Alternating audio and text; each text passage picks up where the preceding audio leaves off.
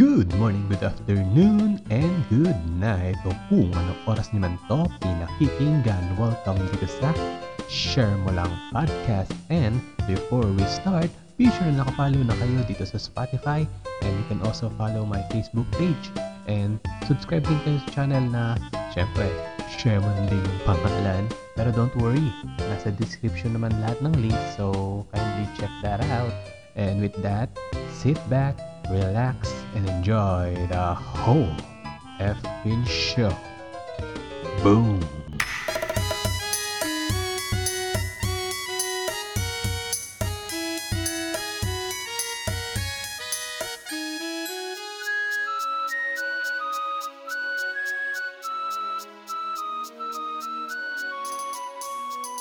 So ayun, welcome sa yet another episode ng Share Mo Lang Podcast, and bihira yung ganitong pagkakataon na magkakaroon tayo ng chance na mapag-usapan ng mining industry dito sa Pilipinas. And yung guest natin for this episode, i-share niya yung knowledge niya about the industry and subukan niya tayong i-enlight upang mabago yung perspective natin sa mining industry. So without further ado, i-welcome na natin siya. So ding dong, hello! Yeah, hello. I'm well. Then kung M J na lang or dun sa aking uh, from my from my Reddit username, I'm Popol Amity. So you can call me. And from my user, my display name here, yeah, I'm M J. Ayun. So mm-hmm. so how do I start this ba uh, with the? Siguro since nabanggit mo na rin yung parang ano mo yung tag dito, alias mo or name. Bigyan mo, yes. na, bigyan mo na lang kami ng parang konting background about sa'yo kasi I'm sure curious yung mga listeners natin. Sino yung guest ko ngayon ah, episode? Ah, okay, okay. Better naman. So, for today, I'm, you can call me M J. Um, I'm a mining engineer um, from, Philippines, from the Philippines. um, well, graduate ako from Cebu University of Baguio City. Ayan, mm-hmm. I'm from batch twenty eighteen. Um, right now, I'm currently practicing my degree in a mining company somewhere dito sa Mindanao. Currently, nandito ako sa Mindanao um, for mm. my... Uh, kasi I'm, I'm, I'm, na-relocate ako dito with... Mm-hmm. Well, knowing the geology of the Philippines naman, with the mineral deposits that we have, um, syempre, uh, um, so yung distribution, ganun ka-diverse, so expected na... For us, for my work, na I will be moving from time to time. Ayun. Mm. Yeah, yeah. So, parang ang setup nyo is, ano, kung, kung saan kayo parang i-distribute nung company, tapos doon kayo mag-stay for at least, ano, months or, or year?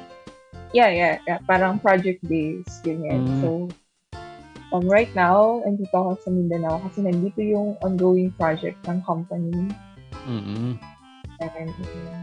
Should I say specific ba kung saan ba? Kaya hindi siguro. Oo. Pero ikaw, okay. kung, kung feel mo naman, pwede naman. Hindi naman siguro tayo kakabulin ng company, di ba? Hindi naman. And siguro, um, ay hindi na na. Siguro, um, later na lang. Siguro kasi baka I will use my company as an example to this uh, mm. to this podcast. Ayan. Nung magka-chat tayo, nabanggit mo yung parang only less than three hundred board passer annually lang yung parang nakakapasa dito sa ano mining engineering. Yeah, yeah. Ay, hindi naman sa pumapasa. Well, maraming pumapasa. Pero yun lang yung, ganun lang kakonti yung nag-take or hmm. nag-take ng course. Yeah. Doon sa university namin dati, kami yung pinaka-content engineering department. Mm-hmm. Yeah. Oo, kasi parang nasa sixty lang, sixty plus lang ata kami or less na gumagraduate. Yung, unlike sa mga civil engineer na umabot sila ng one thousand plus. Oo, oh, tama. Diba? Um, so ayun, medyo hindi, well, siguro with the perspective of, with the perspective about mining, kaya maraming nadi-discourage mag, mm-hmm. mag-trip ng course na to. And then ngayon daw, nababalitaan ko na parang mas kumokonti at kumokonti yung yung nag-take ng course na to, which is kind of sad kasi parang malapit na kami ma... Ma-extinct? Oo, ma-extinct. Yun. So, medyo sad lang. Kasi syempre, um, well, unlike sa iba kasi hindi siya sustainable eh. Mm-hmm. Well, with the mining, eh, pag na-deplete na yung minerals, saka pupulutin. Parang ganyan. Well, unlike mm-hmm. for civil na ongoing yung ongoing yung magiging work mo no, na hindi ka nahihirapan sa paghahanap. Ganyan, di ba? Mm-hmm. Ang galing lang kasi nung nabanggit mo sa akin yung bagay mining engineering, medyo ano siya, parang alien sa akin na ano, na okay, nag- meron palang ganun na course na klase ng engineering, kasi sanay ako sa nga, civil, tapos computer engineering, mga, gan- mga basic. Oo. Yeah. Ayun, ang galing lang. Ah, uh, so it's your first time hearing na may may engineering course pala. Mm, kasi hindi nga, pas na nabanggit mo, di ba? Pag sa atin meron tayong ano, stereotype na pag sinabing mining, yung mga yung mga ano about mining talaga, yung mga labor na nagmimina mismo nung mga, let's say, mga gold, ganun. Ah, okay. Yan yung mga nasa lower side na ng sira sila talaga, kung first hand na nagmamining yung mga deposits. Oo. So, familiar kang mga ganun. Yun yung alam ko, uh-oh, pero hindi ko in-expect na meron din pala silang engineering na... Engineering works. Mm-hmm. Planning. Oo. Ayun, so doon na tayo sa, ano, sa pinaka-topic natin for this episode. Kasi nung bago tayo mag-usap, nag-gay ka ng mga topics na i-discuss mo for this episode. So, ayun. So, I guess mag-stick tayo doon. Kaya, yung una mong ano, bullet is yung ano, general knowledge about mining. Okay. So, siguro, um, I will give the general definition lang muna of mining. So, mm-hmm. oh, so from Google, ano. So, mining is a process of extracting useful minerals from the surface of the earth, including the seas. A mineral, with a few exceptions, is an inorganic substance occurring in nature that has definite chemical composition and distinctive physical properties or molecular structure. Mm-hmm. So, So, um, paano ko ba-explain na? Well, well, we mine kasi. Um, ah, medyo mine, technical. Oo, uh, medyo technical yun. Eh. Well, gagawin ito muna. In simple form, simplest form. Well, mining, we mine, we mine gold, copper, nickel, ganyan. Uh, we're familiar with that. Mm-hmm. Pero before, before tayo, before natin mapupunta yung, I mean, bago mag, uh, mapaprocess into gold or into copper or ganyan, nickel, ganyan. Mm-hmm. We mine this so-called raw material na yung na tinatawag natin um, um, ore. So, this ore is a met- metalliferous mineral or an aggr- aggregate of metalliferous mineral that can be mined at a profit. So, yung ore na to, um, actually, pag nakita mo to, it's like a common rock lang siya. Ganyan. Mm-hmm. Pero nat- at knowing na yung um, composition niya, it contains gold, copper, nickel, or anything that compo- that uh, na pwedeng ma-produce into something na useful. Mm. Ah, parang okay, in-extract pa siya. Kunyari, bato lang siya. Then, may mga gagawin pang chuchu-chuchus. Saka palang lalabas yung pinaka-gold. Ganon? Yes, yes. Uh, uh, ah, okay. Ang okay. Galing. Uh, so, nung, well, before, nag-internship ako somewhere sa isang gold mining company. Mm-hmm. So, an underground gold mining company. For my, ex- well, kwento ko na lang muna yung experience. So, ganyan. Ah, sige. So, underground as in medyo ano, sketchy or hindi? Hindi naman sa... Oh, parang sketchy, ganyan. Pero it, well, it's a big scale mining company. So, ibig sabihin nito, um, it's um, legal naman siya. Well, actually, mm-hmm. it's a foreign it's a foreign mining company, ganyan. Tapos, mm-hmm. uh, nag-situate dito sa Philippines. Well, somewhere sa, somewhere din yun dito sa Mindanao. Mm-hmm. Ayun, tapos, uh, it's an underground mining company. It's a conventional, meaning um, yung gumagamit pa rin tayo ng mga old style ng pagmimina. So, pag pupunta sa underground, ganyan, we use ladders. Mm-hmm. Okay. Ayun. So, Nag- we use ladders. Nag-gets ka na parang ina-upload sa mga docu. Um, parang mga ganyan. So, kung nakikita mo yung mga minero, di ba, you have hard hat, hard hat yung, mm-hmm. um, yung, yung light, headlight, mm-hmm. and then upper P P Es, and then boots, ganyan. So, ayun, ang unang gagawin namin is we'll go, we'll go underground. And then, from underground, parang ang ginagawa namin, well, it's an internship kasi, parang ang ginagawa namin, so, nag-o-ocular muna kami sa area. So, we'll visit, we'll visit, um, like, uh, yung areas na kung saan nagmamine ng gold yung mga miner. Mm-hmm. Ganyan. So, parang, supervise mo sila kung paano nila kukunin yung, yung gold, ganyan. So, first thing is, we'll clear the area, ganyan. And then we'll mm-hmm. drill, we'll drill the wall or the wall rock, ganyan. Kung na-imagine mo, basta it's a wall lang, wall na bato-bato. So we'll drill it para doon ilalagay yung mga, yung mga equipments. Blast. Ah, uh, hindi yung equipments. Um, yun yung mga blasting materials. Mm-hmm. Then after ng blasting, ayan, maglalagay kami ng mga ex- mga explosives, um, yung from yung mga T N T, ganyan. Mm-hmm. Plastic cup, ganyan. Basta um, hindi ako familiar, wala, well, well, hindi ko na kasi maalala yung part na yun. Basta we'll put something on the wall. Yun yung mga plastic cup, yung parang ano, um, candle, yung candle like, candle like, mm-hmm. uh, ayun, ganyan. Well, first, i-drill namin kasi yung wall, di ba? And then, i-insert namin yun yung, yung explosive na yun, yung candle-like na yun, dun sa wall na yun. And then, we'll detonate it. Then, after ng detonation, we'll haul the materials. And then, um, familiar yung parang, ang tawag dito, um, it's like a cart. Mm-hmm. Papanood mo na sa documentaries about it. Diba, mm-hmm. ganyan? Um, ayan, yung cart na yan. Ayan. I-direction nila or dadahin nila sa somewhere na parang um, sa lift. Ganyan. It's like a lift.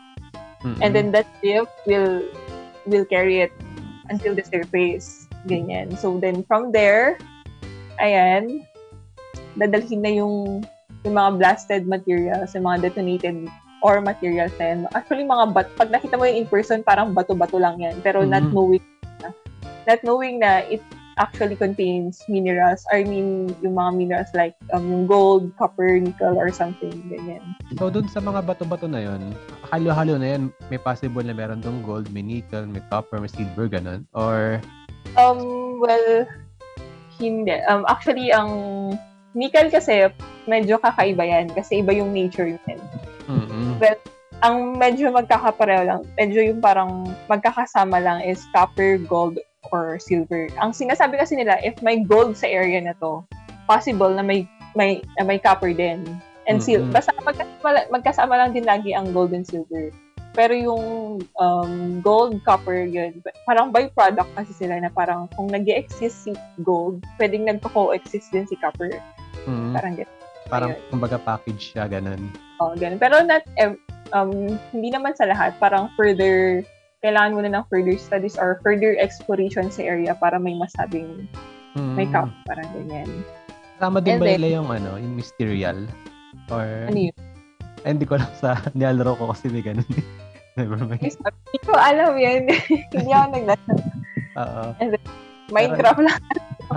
Hindi kasi doon sa nilalaro ko, nag-gets ko yung sinasabi mo na magkakasama yung gold, silver, copper. Kasi mm. ayun nga, doon sinalaro ko, meron silang kulay blue na kasama din. Mystery lang tawag, pero never mind. Baka invento. Ah, okay. Well, may mga ganun din naman kasi na parang um, hindi lang din yung tatlong yun na co-exist na yung gold, copper, or silver. May mm-hmm. mga ibang may mga ibang metals pa na na, ano, na parang nakasama doon. Pero yung iba, hindi na nila ina-extract kasi parang hindi naman economical. So, parang mm. manulugi lang sila, di ba? So, uh-oh. Parang hinahanap lang din nila. Parang gano'n. An- kapag gano'n, ano yun? Tinatapon na nila yung mga gano'n? Oo, parang nagiging waste rock na lang siya. Ganun. Tapos, magiging ano ba siya? I mean, reusable? I mean, renewable na magiging... Alam mo yun? Parang tubo ba ulit? I mean, di ba get it? Okay, hindi na siya... As in waste na siya? Oo, waste. Well, di ba, alam naman, well, it takes hundreds of years to, to um, para mag- mag-deposit yung mga minerals na ito, di ba? Ah, yung okay. Parang, ganyan. Yung, yung formation ng rocks or minerals, ganyan, it takes hundreds of years. Mm.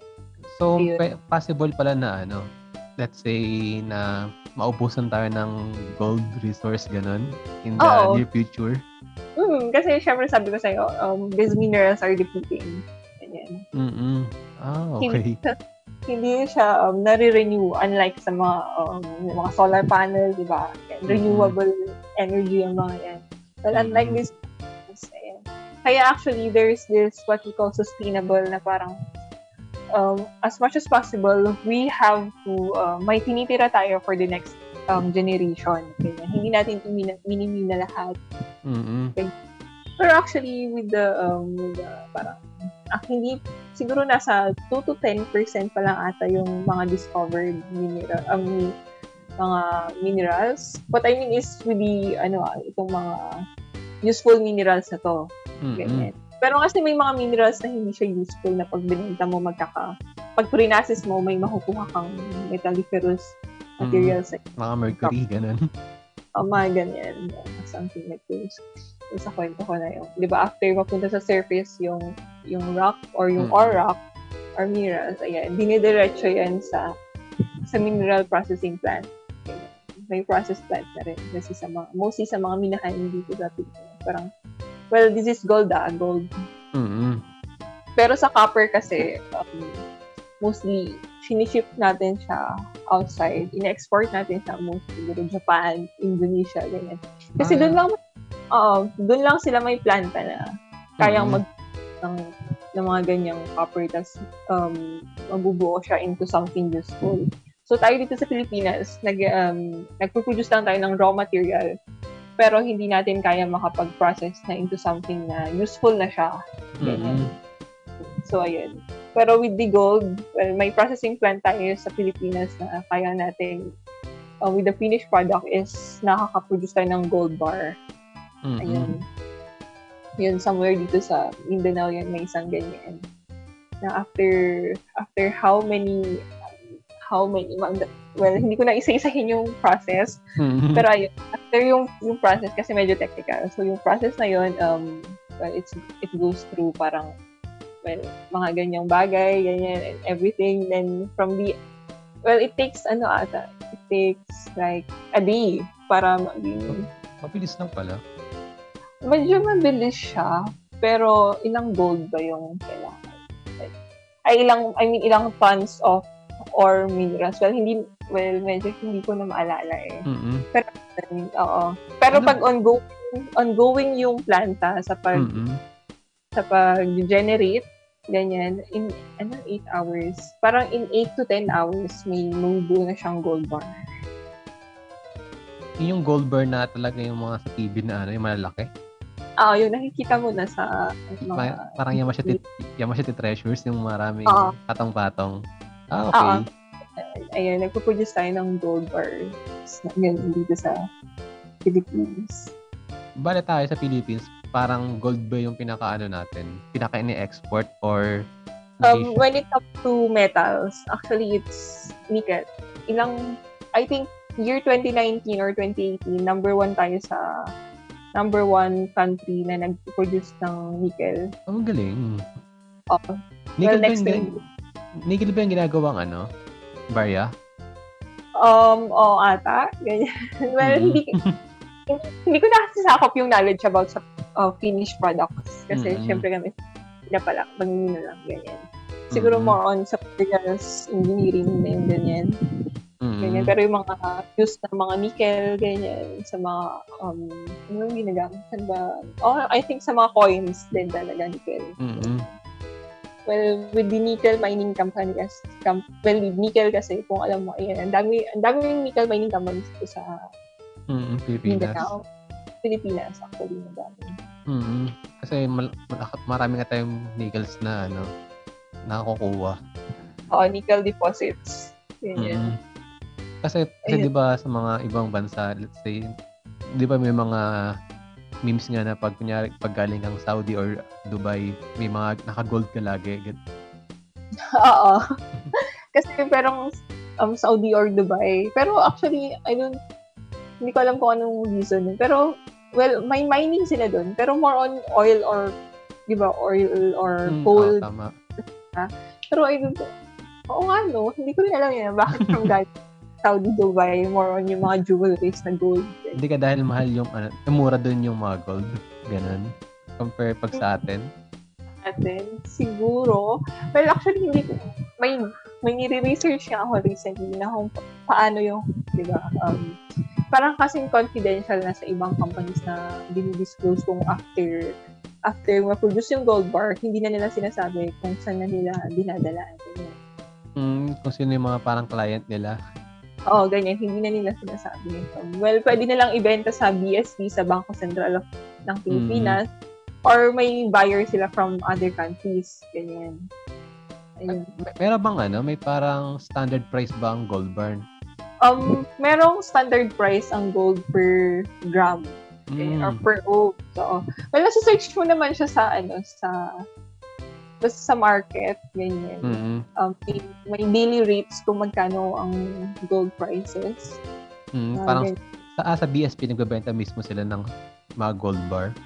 Um, bumibili sila and then bahala na bahala na si B S P kung Kanina siguro may ibibenta. mga oh, or siguro may buyers din sila from local shops. Mm-hmm. Okay na ba yung general knowledge ko about sa Oo. Or kasi syempre parang ang hirap din naman mag-go into detail na medyo technical na yun. Mm-hmm. And, Maganda oh, yung parang, ano yung parang kahit yung mga simpleng tao magagets. Kapag si technical masyado medyo ano na eh. Ano ba yun? Ano ba yung sinasabi nila? Oo, oo, yun. Kaya nahi- medyo nahihirapan ako mag-delineate or mag-isip ng term na gagamitin kasi baka mm-hmm. Isip ko medyo, baka jargonize yung word na gagamitin ko na baka kami-kami lang nakakaintindi, kami mga mining people. Ah, ganyan. Oo. Ma-alienated na kami mga ano.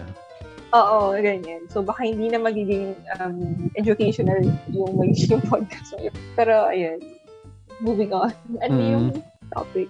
Um, next topic is ano naman, yung environmental effects and mitigation of mining in the Philippines. Ah, okay. So, well, Uh, well, familiar naman tayo sa um, yung medyo yung side effect ng mining. Mm-hmm. Lalo na mga surface mining, yun, yung open pit mining or yung um, yung nickel, yung pag-mine ng nickel or yung contour mining. So, so paano nga ba? Um, well, well, with the law kasi, um, well, before, kasi lumabas yung law na Mining Act of the Philippines or the Philippine Mining Law of nineteen ninety-five, yung R A seventy-nine forty-two. Doon pa lang, doon pa lang nagkaroon ng batas na kailangan mag-rehabilitate ng mining companies. So, previously, yung mga mining companies, nineteen ninety-five, um, paatras, ganyan, mga previous kami from nineteen eighties, ganyan. Mm-hmm. Wala pa kasing batas or law na parang nagre-require sa kanila na after nila minahin yung lugar, they are required to rehabilitate or to put it back from what it is originally. Anong rehabilitate? Ah, okay. Sorry. Hindi ko na, ano, na-explain yung rehabilitation. Um, after ng their return it to its original parang form or phase, so kailangan mo rin magtanim ng puno, kailangan mong balik yung mga dat- yung dating itsura ng lugar. Mm-hmm. Um, ayun. So, wala ako. Tapos, Um, kaya actually with um, with with mining, it's not actually about destruction. Um, it's about um, renting their place to um, to economically um, extract the minerals. Ganyan. So there's mm-hmm. um le- there's land disturbance. Yes. Well, yan yung bagay na parang hindi natin mawa. Ma- that's something na hindi natin kayang hindi pwedeng okay. gawin. I, mm-hmm. Oo. Pero ayun, with with rehabilitation naman, we can return the we can return the area with its um, nearest original form. Mm-hmm. And ano ano lang pala, I'm clarifying ko yung kanina na um with the um with the Philippine landmass of thirty million hectares, mm-hmm. nine million hectares lang pala ang with high mineral potential sa Pilipinas and only seven hundred seven thousand seven hundred seven hectares or two point three six percent lang yung na-applyan ng mining company na na-applyan ng mining companies. So mm-hmm. meaning yung sabi kong two to ten percent lang yung um applyan na area ng mining companies. It's actually just well it's actually just two point three six percent. Hindi na siya umabot ng ten percent pa. Ayun. Mm-hmm. Well, yun lang. Kino-correct ko lang yung sinabi ko kanina. Mhm. Ayun. Sa lahat pa ng lugar pwedeng magkaroon ng mineral deposit. Kunyari, maghukay ako sa bahay mamaya, ganun. Sa ilalim ng lupa, may possible kaya ako makuha ng, let's say, minerals, ganun, o wala? Um, actually, pwede. Um, well, okay. lahat ng, well, it's a fifty-fifty kasi, well, well, pero before you think of that, karang, di ba kasi there are five stages of mining, uh, prospecting, exploration, mm-hmm. uh, development, uh, operation, and rehabilitation. Well, you, Well, unang-una mo kasing gagawin, number one is yung prospecting. Well, well with the prospecting kasi parang syempre mag-ocular ka muna. Parang isa-site visit mo yung area. Titignan mo muna yung lupa nyo kung bakit mo naisip na bakit feeling mo may mineral deposit mm-hmm. ka nila. Mm-hmm. So, ano mong iisipin, biglang nakita mo parang may discoloration yung lupa nyo. Ganyan. Or yung tanim na puno sa inyo, may discoloration. Something na, na dapat parang color... dapat color green yung leaves pero nakita mo nagko-color blue siya. So that's that's something na parang um yun, uh, it's a sign. So that's mm-hmm. there's an there, there's an anomaly in the area parang ganoon. So that's what we call prospecting. Ayun, so it's a start. Parang doon yung mag-start. Mm-hmm. Ah, so, so parang... Ayun, dapat, ma- mamaya ko pini-discuss ko doon. Ayan. Kasi, kasi nung ano, nanood ako nakaraan ng, ano, ng K M J S kasi yung story doon, yung, yung ano nila, yung poso nila, may lumalabas doon na ah, oo. Articles. Ah, oh, sinanong friend ko yun sa akin na parang tinanong niya if it's really gold. Sabi mm-hmm. niya. Well, personally feeling ko it's a pyrite. Um, pyrite is is parang similar siya sa sa composition ng gold. Ganun din, makinang um, mm-hmm. something yellowish. Ganyan, tapos glimmery. Ganyan. Mm-hmm. Pero sabi ko so, sa palabas, glitters lang daw na ano, nahalo sa poso or kasi ayaw na nila ipa parang ipa... Hmm? I, ano pa lang yan, this week pa lang yung segment na yan or nasabi na yung... Siya. Ah, okay. So, tapos na pala. Wala mm-hmm. lang. Wala ako. Ayun.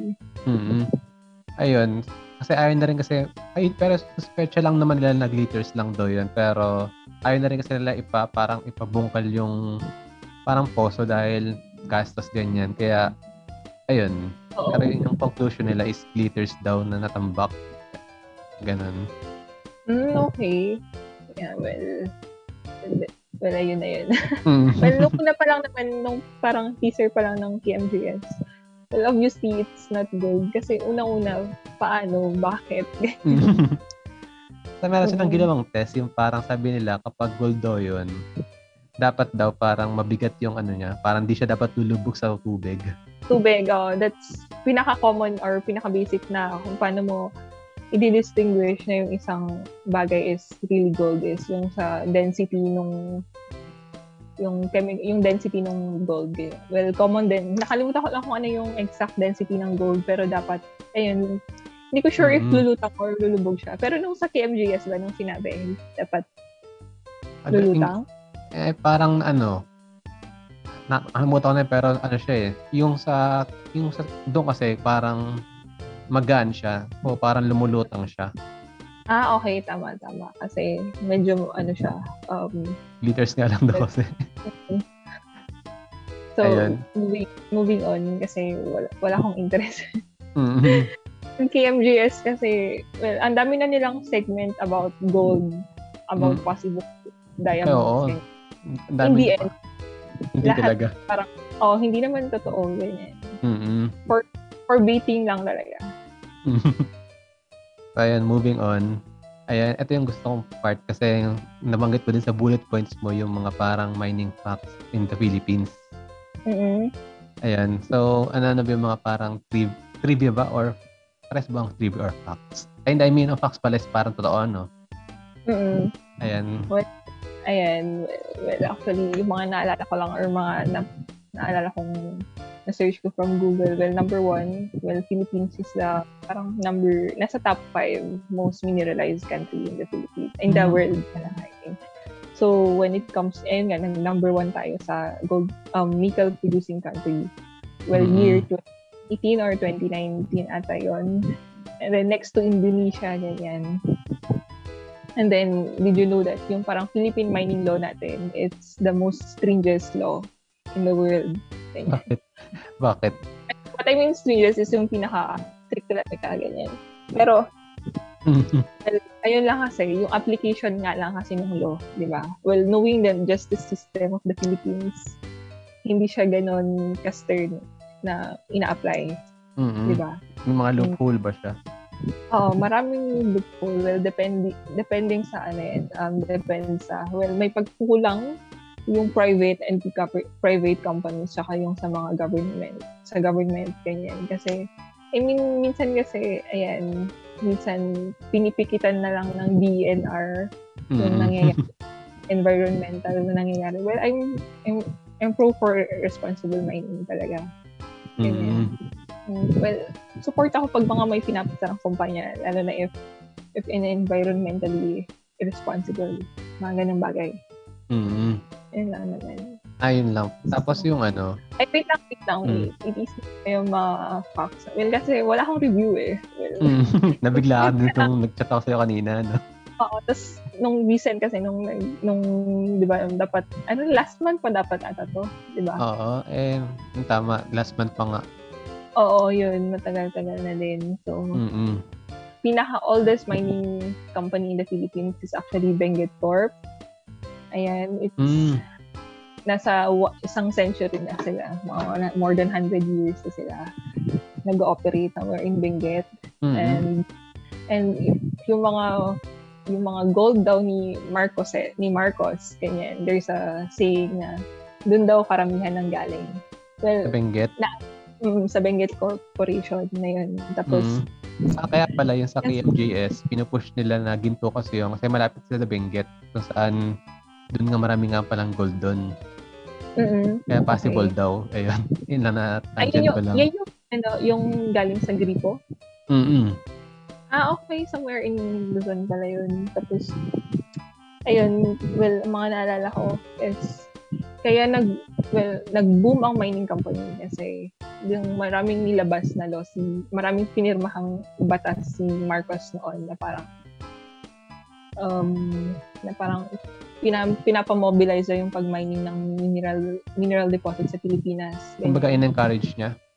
Oo, siya yung, nung term niya yung medyo nag-encourage, mm-hmm. ganyan, nag-push na minahin tong area na to, ganyan. Hindi mm-hmm. kaya factor na, ano, na mahilig si Melda na, ano, sa mga ganyan, sa mga jewelry? Jewelries din siguro. Well, we don't know mm. their family. Well, ganyan sila. Ayan lang naman. So, uh, well, ano pa ba yung mga, well, wala akong masyadong facts eh. Um, mm. konti lang then well ano na lang well naalala ko may isang segment sa K M J S na mm-hmm. may na well two years ago ata well kasi estudyante estudyante na ba ako nun pero basta naalala ko kasi parang naging laughing stock siya sa amin kasi oh. dun, sa, dun sa episode na yun ang sabi may nakuha silang diamond mm-hmm. Na- number one napaka napaka-imposible kasi sa video pa lang pinapakita nila na nabibiyak nila yung diamond. Well, you can, di ba, well... Hardest stone nga daw, di ba, diamond? Uh, diamond na hindi mo siya kayang-kaya. Hindi mo siya... Well, kaya naman with the right um, with the right equipment. Mm-hmm. Pero kasi doon sa video or doon sa teacher video pa lang, pinapakita niya na kayang-kaya nila mabiyak yung yung kung ano man yung mineral na yun into, mm-hmm. into ano, into smaller bits, smaller sizes.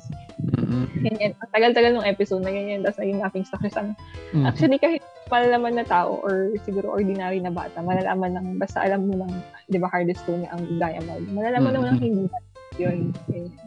Well, actually, yung nahukay nila, it's actually just, um, nakalimutan ko yun. Or, uh, para stone din.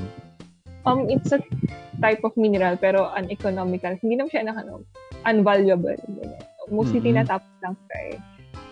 Um, I actually, it's calcite. Ayun, naalala ko lang. Calcite. Kasi may ganun kami sa, may ganun ako sa bahay. Mm-hmm. So, ayun, pag, so kung hindi siya economical, talagang wala siyang gamit talaga. Hindi siya pwedeng ihulma as, kunyari, replacement sa diamond, ganun. No, pero kasi, di ba, yung tanong mo kanina na idadagdag ko, di ba? Mm-hmm. Well, kasi with the diamond kasi, di ba parang um, na-instill lang sa atin na parang when natural diamond, naturally occurring diamond, mahal, ganyan. Mm-hmm. Okay. Pero actually, hindi naman siya, well, siguro kasi parang in-instill na lang sa atin na basta diamond, it's a kind of jewelry, mahal. Actually, pwedeng pwede mo siyang um, ma-replicate, di ba? Well, unlike mm-hmm. sa, well, unlike sa mga Um, ano pa ba, ano ba yung mga natural, like coal, yung mga, ano ba yung mga hindi pwedeng mag- mga fossil fuels, mga ganyan. Mga ganyan, di ba, hindi mo siya kayang gayahin. Mm-hmm. Well, unlike, well, unlike for jewel, well, unlike for diamond, na pwedeng pwede mo naman siya ma-replicate, tapos, um, pero yung, pero bakit ang mahal-mahal pa rin? Parang mm-hmm. ganyan.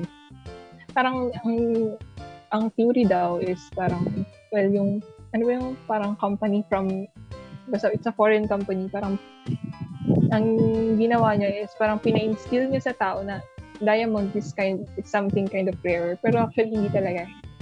Ah, talaga? Well, diamond is, hindi, hindi siya rare. Kung tutusin, mas rare pa ang gold eh. Oh, ang galing, ang galing. Hmm, yun. In so, assessment, parang, parang, parang natatak sa isip natin na, ano, na, ayan, diamond dapat, ano yan. Di ba, pag bumili ka pa nga ng diamond, may, may mga parang papeles pa yan. Oo, mga ganyan, di ba? Mm-hmm. Pero, mga, okay. It turns out na mas mas referent talaga ang gold. Mas mataas yung mm-hmm. value niya. Mm. Well, hindi naman sa value, mas mataas yung occurring niya, yung mas maraming, what I mean is mas mara, mas may mas maha, may mas may mahahanap ka pang diamond. Mhm. Okay, gold. Parang ganoon. Yun lang. Ayun. Ano yung tanong mo? Yung question ko about about yung ano, kung may idea ka about sa mga yung lab grown. Ah, okay. Well, wala ako actually idea sa mga synthetic diamonds. Pero, well, if um, mostly... Kapag, um, kapag ba mga ganun, kunyari, gagawa kang synthetic diamonds, ah, gagamit ka pa rin ba ng ano nun? Ng, ng, ng, ng stone? Or usage parang siyang... Hindi na. Ano? Hindi na. Kasi parang hindi na. Well, mga synthetic diamonds kasi we have, we have equipment or machines na. Parang ano na lang din. Siguro mga puwet ng baso, ganyan. Kung paano mo gamitin yung glass. Mm. Kasi ganun din yung, ganun din yung, ano, yung idea kung paano ka magpo-produce ng diamond. I mean, ng synthetic diamond, ha? Ganyan. Okay. Kasi, mostly, di ba, ang diamond naman kasi, purpose ng diamond, mainly purpose niya is for, is for jewelry. Ganyan, mm-hmm. di ba? Ornamental use. For, when it comes to industrial, wala naman, wala na siyang kwenta. Di ba? So ayan, yun din yung parang tanong ng iba na bakit um why are we why are we mining diamonds na um nagpapakahirap tayong maghanap when mm-hmm. when replicated naman. Parang ganun. Totoo ba yung mga ano, yung mga yung mga nagmimina ng mga diamonds, yung mga ano, mga child labor ganun. Yan, hindi ko alam. Ay actually siguro feeling ko nung sinaunang panahon yan, that's eighteen hundreds. Well, history. Mm-hmm. Oh, kasi syempre wala pang batas noon ganyan. Well, unlike mm-hmm. ngayon big corporations na ganyan. Hindi na nila may mga batas na rin per, per countries regarding mining. They can mm-hmm. do that. Ah, so, uh, ma pwede silang mag madole or what? Makasuhan mo. Mm-hmm. Pero sa company, well, under law, Philippine mining law, it's ayun, same sa, ano, sa DOLE. Um, eighteen years of mini, minimum age siya pwede kang maging minero underground. Kaya parang may, may mga namit akong minero before. May mga, parang mas bata pa sa akin. Mm-hmm. Nakikita mo sila, ang, ang hirap-hirap ng ginagawa nila. Mm-hmm. Um, ayun, tapos, nung nag, dun sa, lalo na pag underground company. Oo, oh, ito sila yung mga talagang, yun yung mga na-upload ko sa mga docu, talagang, mainit. Isipin mo, mm-hmm. mainit. Sobrang init. Nung ano nga, yung ibang mga minero ay nagukubad na lang talaga. Pero actually, that's unsafe. Hindi, hindi nila pwedeng gawin yun. Ah, talaga? Hmm, hindi nila pwedeng gawin yun kasi that's unsafe. Pero sa sobrang init underground, wala ka nang magagawa. Mm-hmm. Pero yung sabi mo na hindi safe, dahil ba merong parang, alam mo, may steam na parang chemicals sa ilalim ng lupa or... Pwede yun. And then kasi, um, pag wala kang damit, di ba, parang mas prone ka sa, kunyari, accident. Mga gas-gas, like, ganyan. Oo, ganyan. Kasi lalo na, mga ganyan, siguro ano din, um, wala kang proper P P E, tas, like, for example, yung equipment sa ilalim ng lupa, bigla kang... Sabugan. Kasi di ba, nabanggit mo kayong mga T N T na mga explosive devices nyo na, ano, pwede silang ma- matabaan, ganun. Oo, um, mga ganyan. Pero actually, ayun, maraming, maraming unsafe acts na nangyayari sa underground. Mm-hmm. Ganyan. Pero it's a nice experience na na-experience ko dati. Ganyan. Kasi parang na, naranasan ko mismo yung buhay kung paano maging isang minero, paano sila mag-hirap. Ganyan. Mm-hmm. Ang hirap. Ang hirap na yung ginagawa nila. Actually. Pero so far, wala ka pa naman experience na accident sa ano? Sa mga mining? Nung time ko, wala. Pero mm-hmm. nung parang sabi nila, a month before ako umalis, may, may namatay daw. Mm. Mahirap yun pag may namamatay kasi um, under Philippine Act or Philippine Mining Act ganyan, or under sa DOLE din, malaki yung compensation na need na need i-face ng company for ayun. Mm-hmm. Parang insurance nila.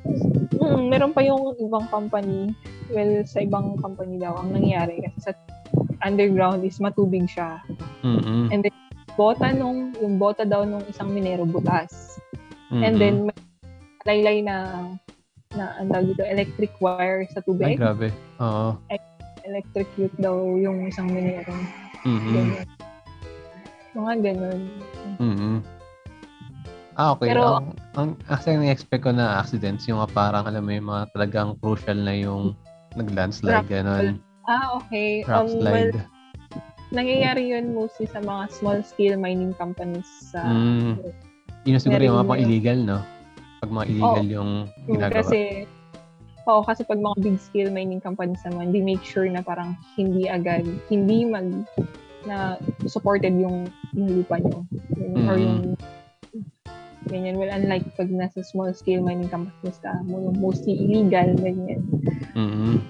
Ano silang pakialam sa safety mo as long as um, may nakukuha silang pera, ganyan. Kasi mostly sa mga small-scale mining companies, mga illegal na yan, may mga financer silang mas mayaman. Mm-hmm. Ganyan. Ayun. Ayun, yeah, siguro na-imagine ko na ano, yung mga sabi ko na kumukuha sila ng mga ano, ng mga para mga bata mangunguha ng ano dahil masikip sa loob ng mga minahan dahil sila yung mga ano oh. Kasya.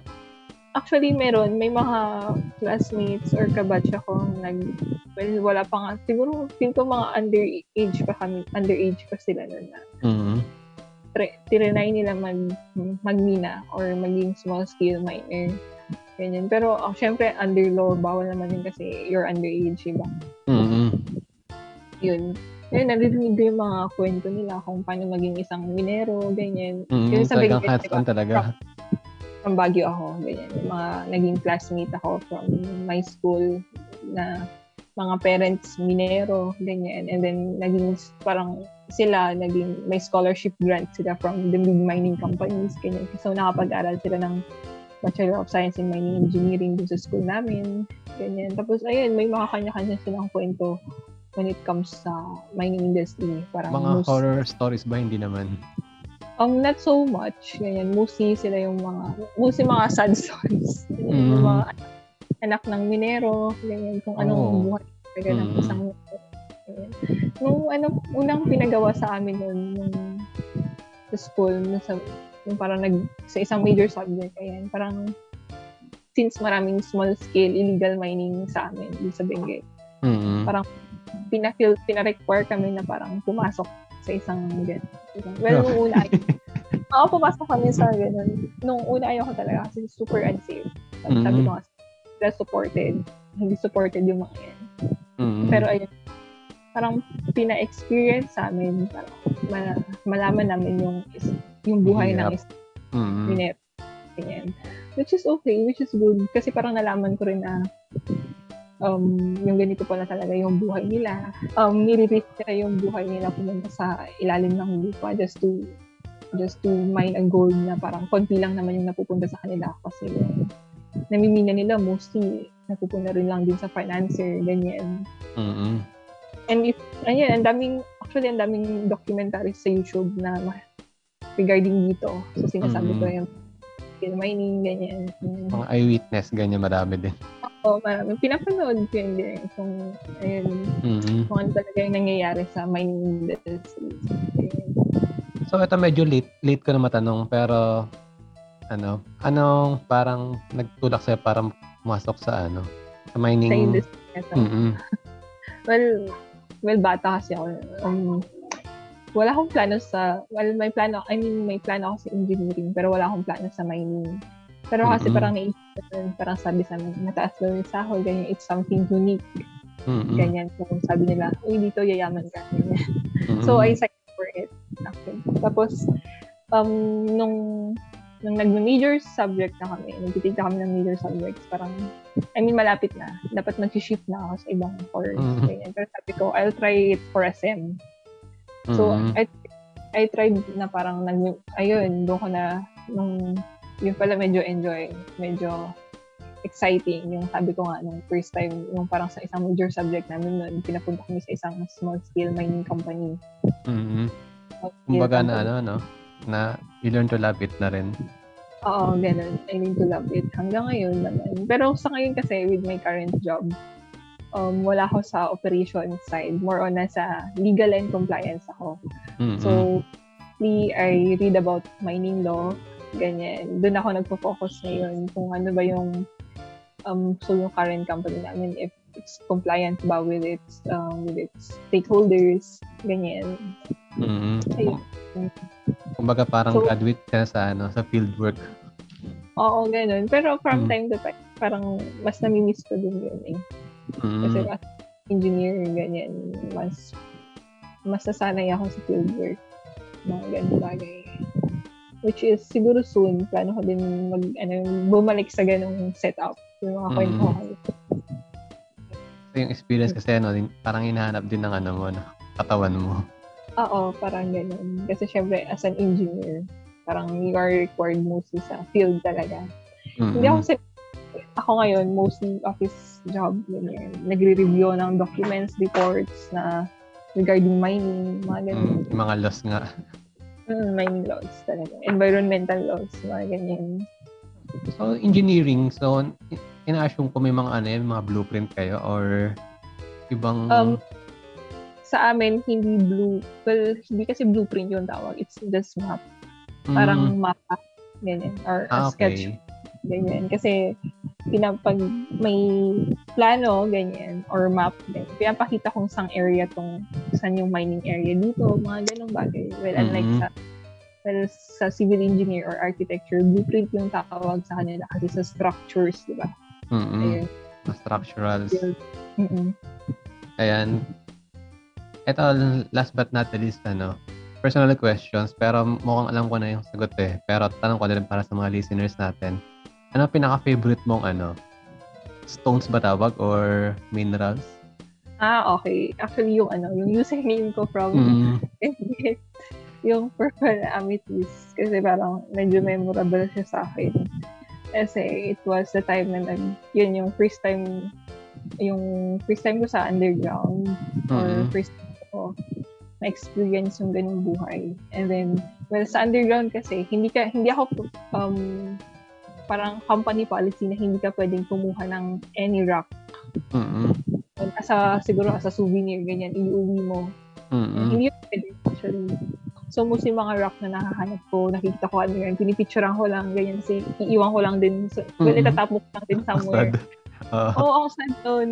Sad yun talaga. Tapos, pero yung nahanap, tapos, parang, so, syempre ako, nasad ako na hindi ako makapag-uwi ng something souvenir man lang sa pag-stay ko doon. So, mm-hmm. ang, tapos, nung ano, nung nasa planta kami, nung nasa mineral processing planta kami, so, nag, andun na yung mga, ano yung, nag, pinaprocess na yung gold, ganyan. Tapos doon sa area na yun, kasi medyo makalat. Oh, hindi yun na makalat, pero parang, mm-hmm. ganyan. Scattered may nakikita mga... yung, yung mga bato, kasi syempre sa planta, medyo tumatalsik siguro yung mga bato habang ongoing yung process, ganyan. So sa mm-hmm. isang area, may napulot akong bato. Ayun, yung parang isang, yung, yung sadness ko dati na hindi ko, na hindi wala mm. ako nakapagawin ng souvenir. Ayun, may napulot. Mm. May napulot na lang ako somewhere sa surface. Mm. You know, it's a, well, it's a purple amethyst. Ano siya, parang rock siya na white, pero may pagka-purplish siya. Maliit lang yun eh, kasi parang halatang napulot ko lang. Halatang, halatang natatamasik lang. Oo, ganyan. Mm-hmm. Ah, okay. And, so, hindi siya amethyst.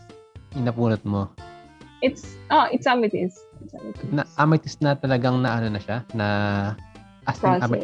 process na yun talagang shining. Hindi, ano, parang raw material. Raw lang siya. Parang it's, parang actually parang white rock lang siya na mm-mm. may pagka-violet. Ganyan. Ah, okay. Kahit hindi mo siya i-process, alam mo na siyang amethyst. Kasi meron mm-hmm. siyang shade na ba- violet. Ah, okay. Oo, oh, well, pag sinabi mo kasing amethyst, it's like a purple rock or purple mm-hmm. purple mineral. Ganyan. Mm-hmm. Well, maraming maraming maraming variety ganyan. Basta basta ang tawag ko lang doon sa amethyst. Sabi rin naman kasi sa amin na this is um, amethyst ganyan. Pero pag mga may na-process na ganyan, may into something na parang jewelry na yung itsura niya. Well, amethyst pa rin yung tawag doon. Mm-hmm. Yung akin lang it's a raw material, raw material na amethyst. Mm-hmm. So, so hanggang ngayon, nas- nas- nasayo pa rin siya. Oo, hindi ko siya dala dito sa Mindanao kasi tingin ko baka mawala. Mm. Wala. Mm, tsaka kang hassle sa airport. Ganyan. Ay, oo, sa bagay.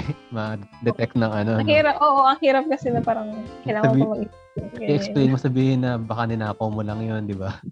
Mm, mga ganong bagay. Mm-hmm. Mm-hmm. Ayan, so, closing tayo, ano, ano mang final words mo? Like, may ma-advise ka ba sa mga gusto mo pumasok dyan sa mining engineering or yeah, sure, mining industry? Na. Sige.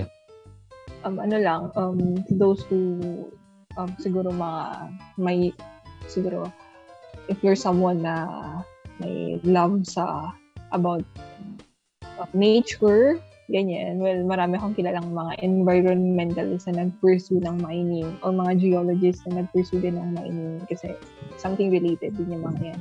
Well, pwedeng-pwede sila sa mining engineering, sa mining industry. Mm-hmm. Mm-hmm. And then, it's actually fun. Fun fun yung experience, fun yung fieldwork, ganyan. If you're really into, yan, mga gold, copper, mm-hmm. mga nickel, mga ganyang bagay. Ayan, ba- bagay na bagay sila sa mining industry, ganyan. Pero, um, pag na- sa mining engineer din naman, pwedeng diverse din naman kasi kung saang, um, kung saang position or saang specialization ka mapupunta. Ganyan. Well, for me, as of right now, yung specializing in compliance reports or yung sa law, ganyan. Well, pwede rin sila mag-specialize into some things, operations. Ganyan. Sila yung nagsusupervise sa mga minero kung paano miminahin yung isang area. Ganyan. Could be also a planning mining engineer kung paano nila um kasi when it's come to when it comes to planning kasi um it's either baka sa area na to itong um, mineral deposit na to miminahin mo ba siya underground or by surface ganyan sa mga ito yung mga mine planning engineer sila yung mga nagde-decide by mm. studies oo kung paano okay. nila miminahin. So may mga ano din pala no let's say na may mamimina ka lang sa surface then surface, surface. Underground yun yung mga ano siguro let's say mga ruby, sapphire, emerald mga ganun. Hindi naman siguro well kasi when it comes to gemstone um, hindi na namin masyadong sakop oo sakop yan kasi mm. more on ornamental sides yan kasi kami ah, more okay. on some metallic Kumbagaan. Side or some industrial sides mm. mga parang parang ano pa siya may tawag dito branches pa yung gemstone tapos yung mga ores then mga hmm, parang mm. so, so sobrang yeah. lawak pala talaga ng ano na to oh malawak kasi parang magkakapatid kami mga mining engineer geologist environmentalist mm-hmm. uh, metallurgist yeah.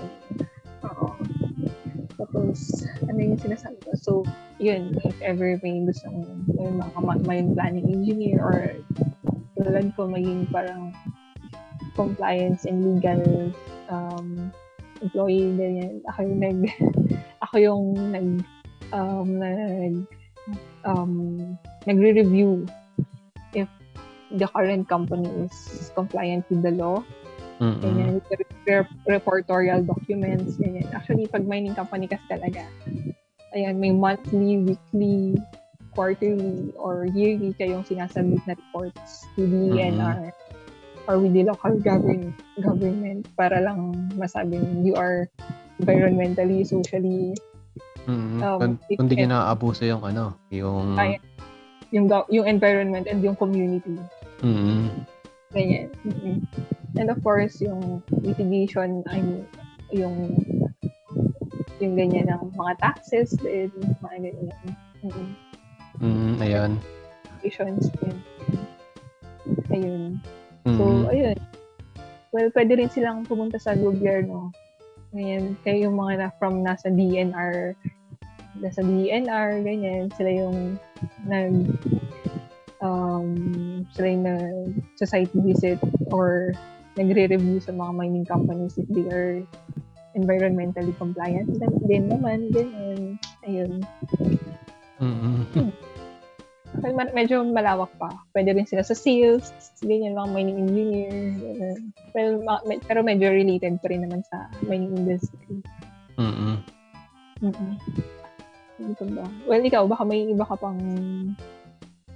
Actually, ano? Wala na dahil parang nab- nabanggit mo na yung mga kumbaga yung pinaka yung in, ins and out ng ano about mining.